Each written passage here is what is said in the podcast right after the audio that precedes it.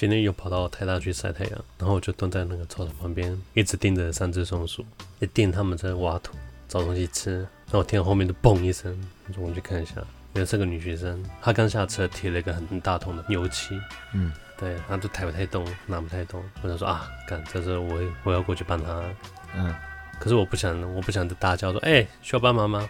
我就是，我就盯着她，我想等到她跟我眼神对到之后再问她，嗯。就旁边就有个女学生马马上就跑过去帮她，就两个女生就一抬走，我、嗯、有三个送出来跑，跑到油梯上面。我想说啊，想说看我，我心中还是犹豫了一下，不过也没关系啊，因为路人还是大家都很热心，而且我看到个很美好的画面，两个女学生有水喝，对不对？我说画面很好，可是好不是那种百合的那种香，就是很和谐的一个画面。嗯，那你在旁边冷眼旁观，对。好，欢迎到今日哲学，为你提供最新的哲学资讯。我是彪子，我是迪亚哥。啊，你刚才说那个画面很和谐，有种美感。那我今天不想要聊美感，我想要聊丑是什么东西？丑，丑好像你讲。我觉得丑大家都会讲，可是不太能解释丑是什么。不是啊，就是丑，每个人每个人丑不一样，可是又不好一个定义啊。因为我们上次有说要聊康德的经验嘛，那我觉得丑这件事情比经验还重要。我们先来聊什么是丑了。啊，丑这么重要是为什么？为什么我们会觉得丑啊？我有时候丑很重要，是因为。你要先定义丑，你才知道什么是美。没有，我们先推到那个最初始的状态来检视什么是丑。最初始状态丑就是那你嫌恶的东西啊。臭原来你嫌恶，但你不觉得它丑啊？如果我要形容臭味的话，它应该就是丑的吧？就是有时候我会肥仔很臭。对，是我吃过一个很好吃的汉堡，我会形容它说它是我吃过气质最好的一个汉堡。啊，大家都听不懂。我可以理解大家都听不懂。其实康德没有聊过仇是什么。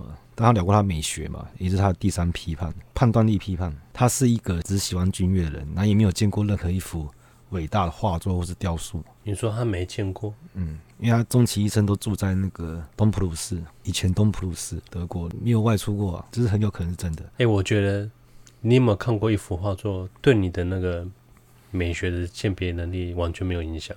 我觉得画作是最不会传达东西的一个艺术品。嗯，我想到那个盖瑞奇有一部片，好像是摇滚黑帮吧，然后里面有个很关键的道具，哦、就是一幅画，然后每个人看都觉得太美了，可是那个画在电影里面从头到尾都没有出来，你只看到它的背面，你不知道那幅画怎么样子，我就觉得哎、欸，搞得我心里好痒啊。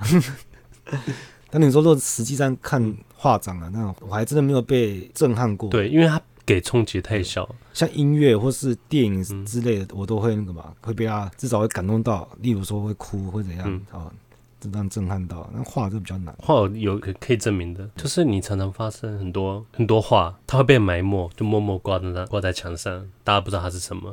到某一天才发现啊，看原来是某某的名作，然后你就突然发财。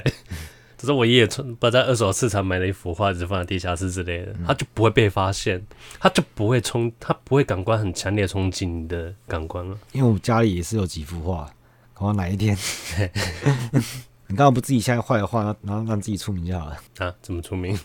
啊，就算康德真的是一个毫无品味的人，但也不影响他对美学做出最重要的贡献，而且他只靠上那些可以穿透他的人，因为他极度的晦涩难懂。所以，我们今天就是要尝试绕过这一座高山啊！啊，靠山是什么？我们就可以欣赏那个宫顶的美景。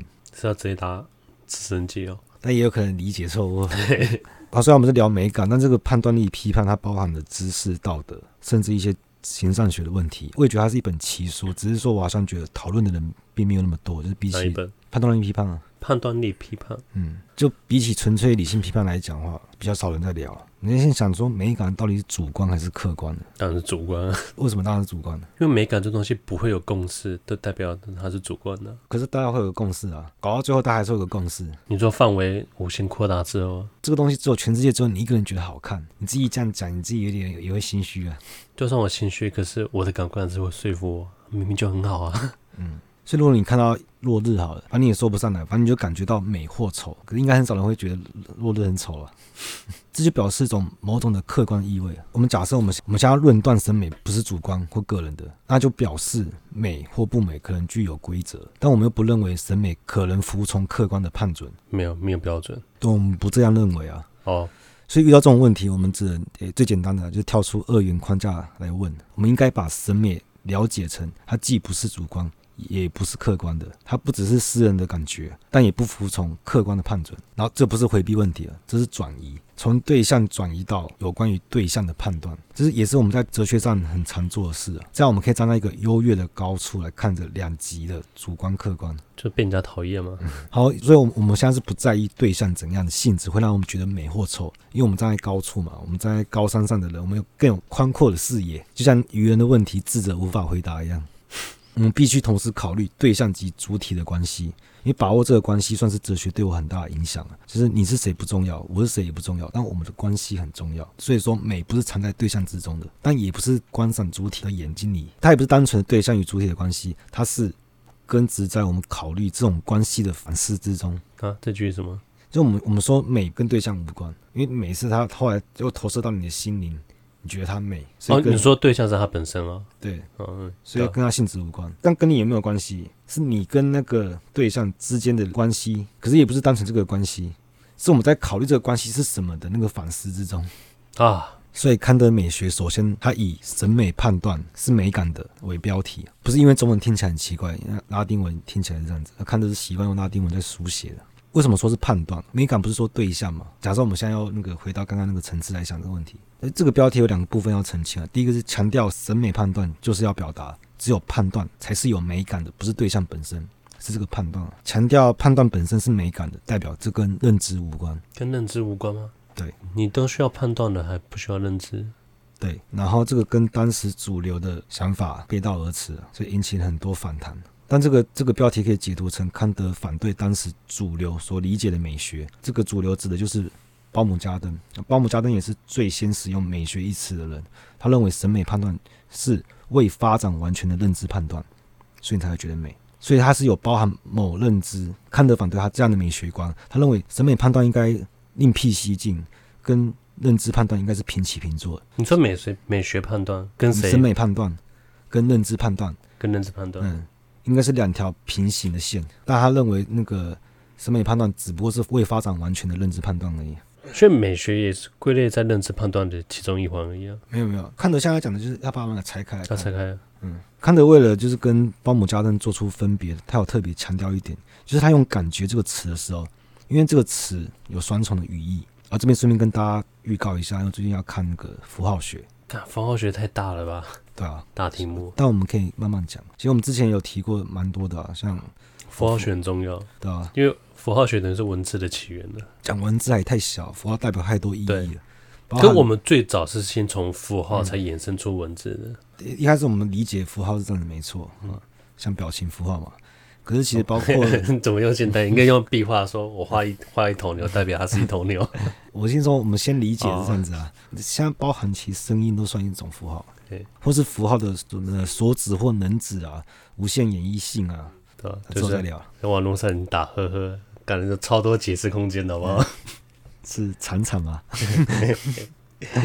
然后双重语境就是有情感或知觉，但是康德美学里在探究一种美中满足的情感，这样的情感不能是认知的，一直在强调这个不是认知，不是认知，这能帮助我们理解康德的语境啊，在美感到满足的这个情感，它跟认知无关，它这个情感是你自己内化内化的东西。就我觉得好像不能不太能这样讲，不过大概就是，就算他是植物人，他也是会因为一些事情受到感动，不会因为他感觉不到就不会感动，嗯。好这完全是情感的，跟认知无关啊！你不需要透过什么概念来理解的。好，我们在看日落的时候，可能就是啊，夕阳无限好，不知道为什么就掉下眼泪。我们把这个表象迁徙到我们心灵，我们的情感嘛，或者我们可以把这个表象联系于对象，我们就可以客观的说，看这个太阳有多大多圆，颜色多美，对吧？也可以啊。嗯，第一个是审美判断，第二个是认知判断。认知嘛，你透过其他的概念，哦，它多圆，哦，它有多大，颜色有多美。用认知来判断，你像这些感觉听起来都超不美的。嗯，你刚刚又解析说夕阳为什么美？因为它的最后十五分钟，它的它的光影跟它颜色变化之丰富，是你无法想象的。嗯，但是有人说只是近黄昏，其实这个说法就不是美了，你知道吗？嗯，因为你会觉得可惜化，这样这样就牵扯到利害关系了。我引述康德的话，他是这样讲的：为了决定某物是否为美。我们不能透过知性将表现系属于认知对象，反而要透过想象力将它与快感与不快感相连。审美判断，快感对，怎么会有快感？呃，快感愉悦感或者不愉快感，就是嗯。好，审美判断因此不是一种认知判断，不是逻辑的，而是美感的，本身就是美感的。所以它决定基础除了是主观的以外，不可能是其他。哎，可为什么它美感听起来好像是一个独立的东西啊？是独立的啊，跟认知无关啊。他才会说判断力是美感的。我解释一下想象力，想象力在认知扮演一个主要的角色，它不是单纯的幻想而已。透过想象力，是借由经验回想，再创造结合感官给我们。所以想象力是介于。感性跟知性的媒介。好，我们离弃审美判断跟认知判断，这也是作为康德美学的基础。我们来讲美的契机，虽然以前我们有提过，那这次我们更深入来谈谈。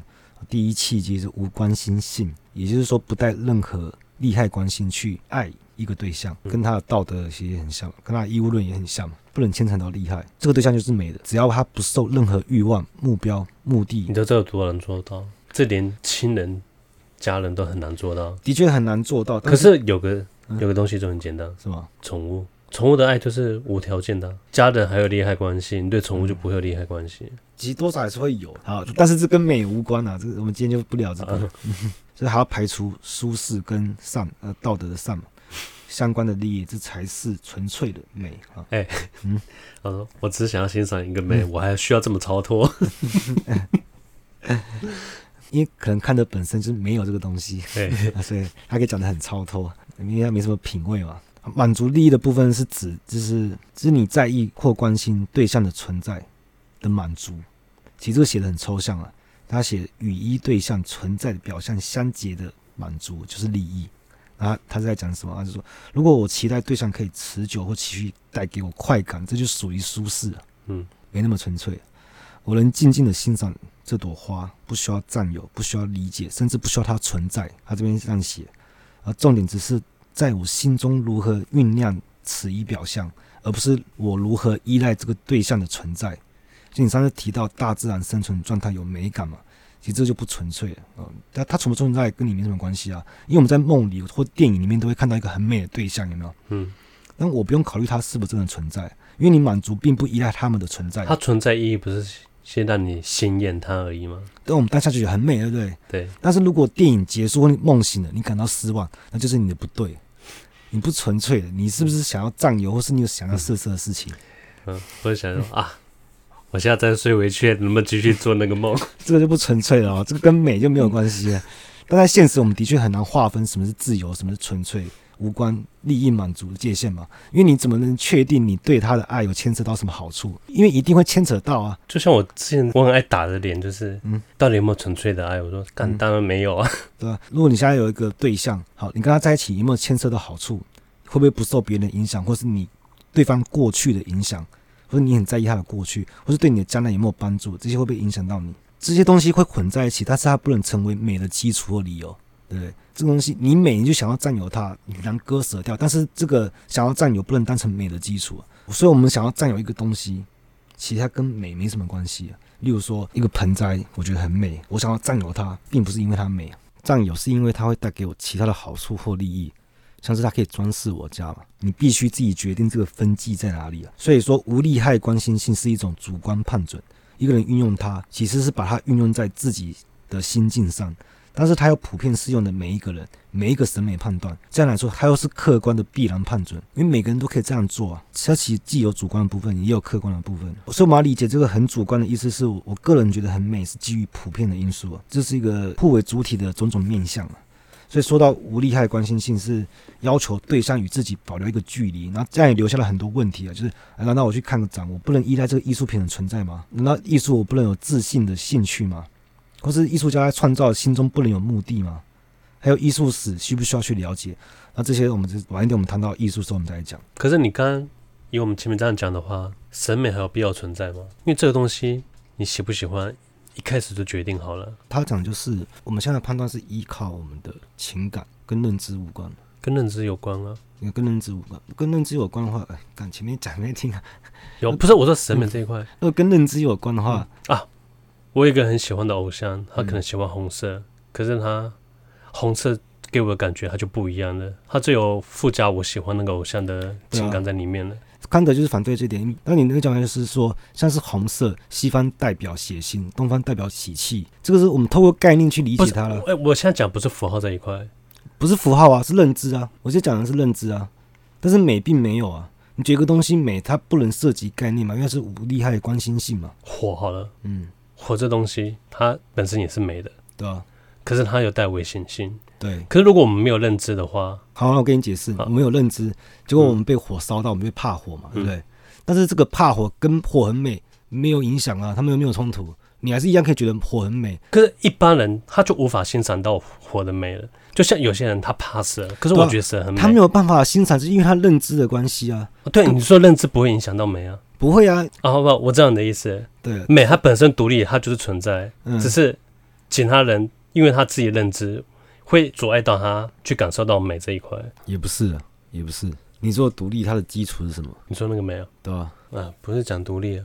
我说独立是是指人跟物先切割起来。我说美的形成跟这个审美是是你内化里面的作用嘛？虽然是主观的，对啊，但是主观的。你刚才问题问说，那那个人就欣赏不到美，本来就是啊，因为美只存在于审美判断里。标题就写审美判断就是美感的。那这个审美判断就在于知性跟想象力的自在游戏之中，那这我们晚点会聊到。所以这个美是在这个被知性，呃，所谓知性就是透过概念来把握啊，知性在跟想象力在拉扯。哦，因为之前的误会是你说普遍性，我以为是普遍，大家可以感受到，没有，它是哦，因为我想讲的是主观的普遍性，对对，他感觉好听起来有点像两个矛盾的概念，但其实不是。可是因为我们等下第二期就会聊到，那晚点再讲。因为它既是主观，但是这个审美判断可以用在每一个人身上，所以它也是一个普遍性的。嗯，我们平常在说美的时候，我们很常用另外一种方式来形容，就叫美好，不但美又好，哎，同时满足于美的，又同时满足于善。前面有提到嘛，不能有牵扯利害关系，嗯，就是这样就不纯粹了。哇，这好难形容啊，就是宣宣示自己的主权，同时要保持快感。不过这个宣称也是后面会讲到的东西。好，另外这个无关心性刚好是满足于美的特殊标记。怎么说？因为康德有说到三种满足，分别是舒适的、美的跟善的。说满足可能不够贴切，但你也可以想成是欢乐或是快感。所以这三个满足只有美是无利害关系性的，好，算是介于两者之间嘛。因为我现在突然有个问题，嗯，因为美有时候被人的认知给遮蔽住了嘛，嗯，被阻挡掉。你可以透过。语言或者没办法，因为它那么多都牵扯到认知，所以它只要一旦被污染，它就永远无法再感受它了。可以啊，因为它其实看的时候是有点像自在游戏，这一下它是很重视这个互动过程，所以你可以忘记目的，这个是可以的。因为知性跟想象力，它要保持一个张力跟弹性。知道这个我们晚点再聊好了，因为这样有点讲太快。所以我们现在想象一个金字塔，它有三个层次，那最上面叫做精神，那中间是人类。那底层是动物，人类就介于这个中间嘛，所以这样来看的话，精神跟人类有个共通的特性，就是具有满足善的能力。动物不会满足于什么？不会啊，人类跟动物都只有具有满足于舒适的能力，我们都是想要舒服而已啊。但是人类同时拥有这两个能力，很特别，而且只有人类才有的能力，就是满足于美的能力。所以康德是这样讲的：舒适性对非理性的动物也也有效。而美却只对既是动物又是理性存在的人类有效，但是纯理性存在者，就是指精神啊，却没有效。但是善却对每一个有理性的存在者都有效，所以感觉美就很特别了。因为发现某物是美的能力，是我们人性的一部分。因为看到说，舒适在感觉中愉悦感官啊，所以我们感觉中的喜好会决定某一种爱好或欲望，所以我们不自由，我们会依赖这个对象的存在，才能给予我们这种舒适的感觉。像是有张很舒服的沙发，它必须持续的存在，不然我没办法依赖它而感到舒适嘛。你前面我还以为你要说，因为我们会沉浸于欲望，所以我们不自由。哦，我们会有欲望，其实就不自由了。但是善也不自由，有两种方式可以让我们满足于善。因为一旦我们明白什么是道德善的话，我们去实践它是意志透过理解来决定的。满足于善是依赖概念、目的、价值，这也不自由。满足善，对啊。例如你今天救了一个人，你觉得很开心，你觉得救人一命一定是好事吗？但是为什么救人一命是好事？这个概念你会有呢？你说抛掉道德跟抛掉所有一切，抛掉为什么我们会觉得活着是好的？所以我们也不自由，这不是最后推给本人吗？但是非理性的存在者就没有，像动物，他没有理性，他不会因为做了好事而开心啊，所以他在这方面他是自由的，但是美是完全的自由的。有，我想之前有说有研究说，一岁以下的孩童认为人跟动物的命是一样重的。哦，所以他这样写：花朵自由设计，没有目的，彼此纠缠的树叶线条无所抑制，不依任何决定的概念，却令人愉悦。是康德写的，哎，感觉还有点诗意。康德分辨舒适与善有一个理由，是为了反驳伊比鸠鲁学派啊。因为伊比鸠鲁学派就是享乐主义嘛，他们认为最大的善就是快乐。也据说他们他们庭院有一块告示牌，上面写着：“陌生人，你将在此度过舒适的生活，在这里享乐就是至善。”但康德不同意这个，他认为舒适绝对不可能是至上，因为我们绝不可能说服理性去接受这是生命的最终目的。最终目的是什么？就是舒适，舒适啊，对吧？好，关于第一契机，我们现在就可以做一个小结，就是我们现在啊有两个判准。我们前面要问说那个有没有这个客观的判准嘛？啊，第一个就是就是满足于美是无利害关心性的嘛。那第二个是满足于美，不是满足于善，也不是满足于舒适，因为它在整个美学中都会一直。用到这个两个判准，所以我们在思考的时候，可以先想有没有牵涉到利害关系。然后第二个就是，他如果是不满足于善，也不满足于舒适化，那他必然满足于美。好，休息一下，我抽根烟，会拿吗？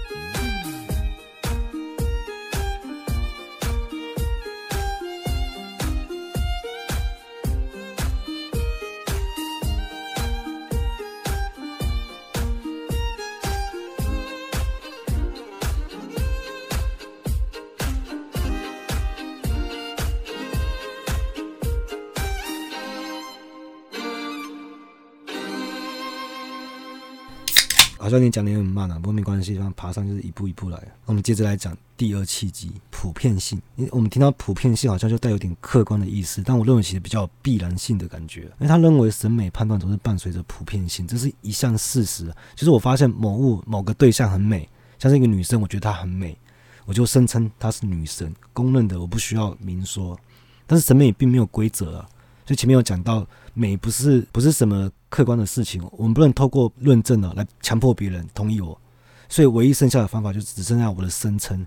我说，假如有人看见那个女生，他们都会同意，审美判断的普遍性是不能从任何客观的事物中演绎出来的，这个很特别。所以他这边的标题是“美无需概念，却能被表象成一个普遍满足的对象”。普遍满足，而且你要注意的是“像是”这个，他说“像是”，因为它的普遍不是加上去的，它是内在本质的。我觉得接下来论证会比较复杂一点，因为一个人他要意识到自己无利害关系性，他必须包含一个普遍的基础。但是基础就是我在反省这件事情是个人的，却要推导出一个普遍所有人都有效的基础，这是很困难的。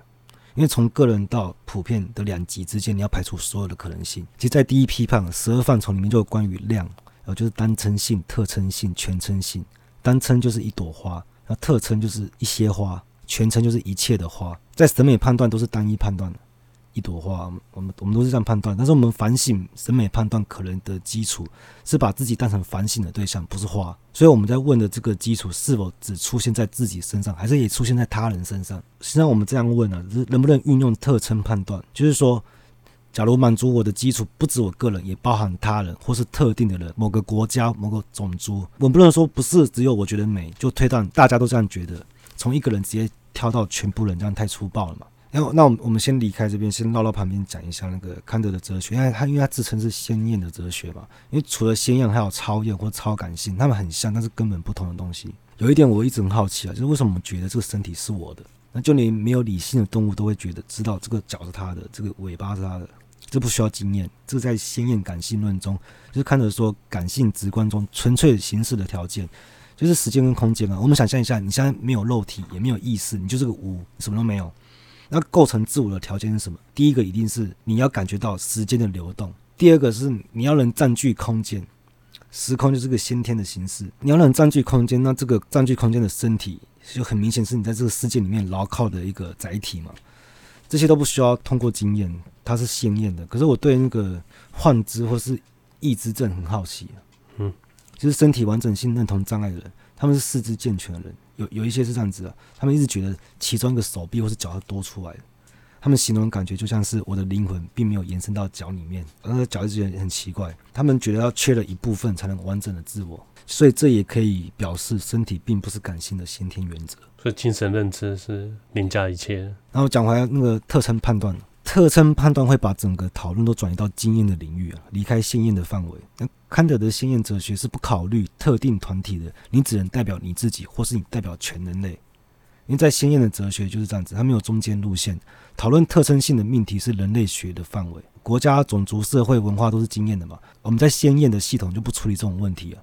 所以鲜艳逻辑的架构下，不是个人的，就是必然普遍的。有一句成语就可以直接套用，就是“己所不欲，勿施于人”嘛。你用自己的标准去想所有人，你知道，所以我们在下判断的时候会期待别人同意，但我们不用问他，我们把它视为理所当然，就像数学的判断一样，这个答案你觉得它是对的，你也不用问别人要不要同意，只要他去运算没有算错的话，答案也会一样的，理所当然。我觉得这跟我之前讲那个人有种本能一样，嗯。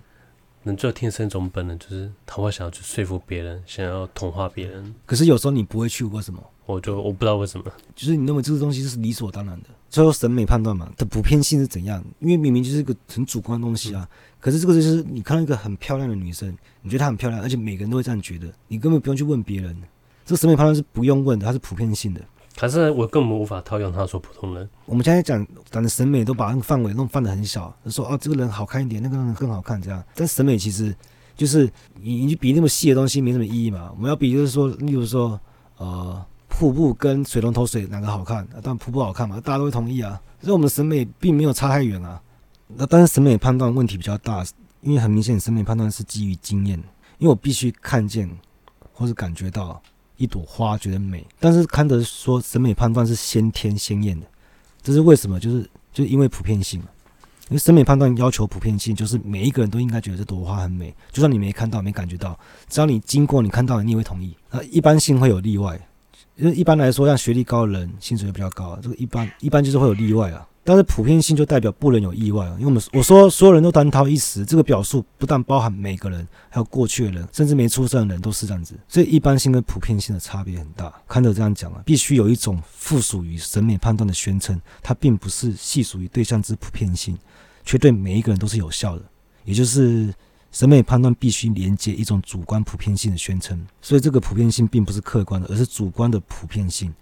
有两点，分别是：假如我下一个审美判断，我必须宣称每一个人都应该同意。那第一个就是它根基于主观的基础啊，品味啊、情感啊。那接下来看到就提出机能间的自在游戏跟合目的性原则。有人说自由游戏啊，但是因为看的在自由的用法在道德那边有比较广泛的使用，所以我们就这边讲自在游戏。那所谓的自在游戏，就是想象力和知性两种认知处于一种自由自在的互动，但这个审美判断就发生在这其中。就如果我们说椅子是红色的，这个判断就预设了红色这个概念。那一旦你有概念，你就有规则。像我们刚刚讲的嘛，西方觉得血腥，东方觉得喜气。但是美的概念并不是这样。我们以前说真善美，真就是善，善的就是美的。但看着说不是，美跟真不真没有关系。一张椅子美不美，是要让它自在游戏发生在我们身上，让想象力跟知性来玩这场游戏。你玩了才会觉得这个游戏好不好玩，没办法预测，你只能亲自去试试看。就你必须是创造的，不是照着规则走的。根本不能依赖他人意见，也不能依赖规则或概念。你只能自己去玩这个自在游戏。而且你要像小孩子一样，为什么？是因为小孩子是边玩边创造规则的人。那那游戏一定会有目的嘛？就是你想要赢。但是你在这场游戏中，你会有一种瞬间觉得感到很快乐，你就感觉到像美一样，忘了你的目的，忘了这个游戏是要赢。这就是满足于美。有一位德国剧作家，他就他就读了这第三批判，写下一句话。人只有在全幅展现人的意义时才玩耍，并且也只有在玩耍的时候才是完全的人。再次，人只有在全幅展现人的意义时，全幅展现人的意义，嗯、就是在玩耍的时候，就是知性跟想象力在那个协调的过程才会产生美感。因为有些美感是你只要一琢磨它就没了，它就不好玩了，或是有什么权力介入之后，它你就玩不下去了。但是好玩的部分就是像这场游戏，没有人是为了赢，大家是为了开心。就像那个吗？永远持续的羽毛球，大家都忘了要杀球了。像我小时候看电子花车的时候啊，看这台车好漂亮。跟你审美观是这样子吧？看小朋友有什么办法？他闪闪发亮就不行了。看电子花车，我会觉得它很漂亮，是因为因为它独特性，它跟其他车不一样。第二干会发亮，还会放音乐，太屌了吧？嗯，好，今天先到这，拜。